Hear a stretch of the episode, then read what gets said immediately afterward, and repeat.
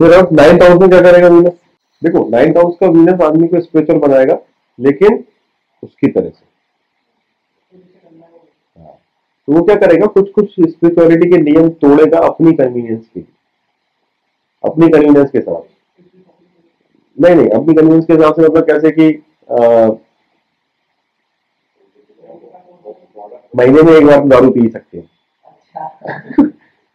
है ना? ये अपनी कन्वीनियंस के हिसाब से उन्होंने नियम उनतीस दिन मंदिर जा रहा है महीने में एक बार दारू पी सकते चलता है। यार तो चलेगा आपने फॉर्मूला में चलने का है ना? क्यों? उसमें मज़ा आ रहा तो उनके उनके कोर्स के अंदर चार सत्संग हो रहे हैं। क्योंकि वो उसको गा के अच्छा लग रहा है। ठीक है? तो उसको उसको मज़ा आ रहा है। ठीक है? Obviously they will be fond of travel they will very good अगर वीनस खराब है तो उसके भाई से उसकी नहीं बनेगी। हाँ वीनस अगर खराब है, ठीक है तो उसके हाँ तो उसके भाई से उसकी नहीं बनेगी। है। छोटा थर्ड हाउस को देखेगा ना। ठीक है। मैंने इसमें लिखा है will be difficult for him to follow religious rule religious rule कैसे करेगा वीनस फॉलो वो तो उसमें मॉडिफिकेशन करेगा ना। वो जो व्रत में मतलब कि वो व्रत में आइसक्रीम खाएगा। नहीं हलाली आइसक्रीम खाएगा।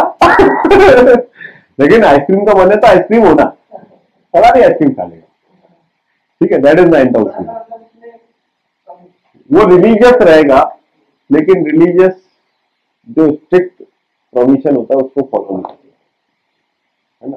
जैसे थर्ड हाउस का भी मैंने आपको जो बोला था कि उसको चाहिए आध्यात्मिक, लेकिन अपने हिसाब नाइन्थ हाउस बेस्ट है। इसमें अच्छा सांसारिक से प्लेनेट है भैया। उसकी जितनी हरकतें हैं, सब सांसारिक। और मतलब और मतलब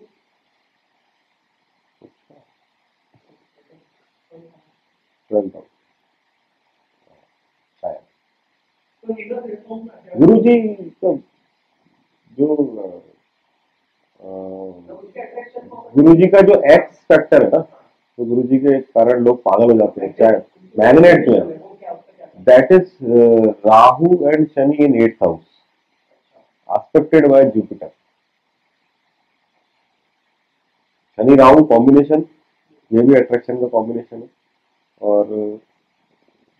जनरली अच्छा नहीं मानते। ठीक है?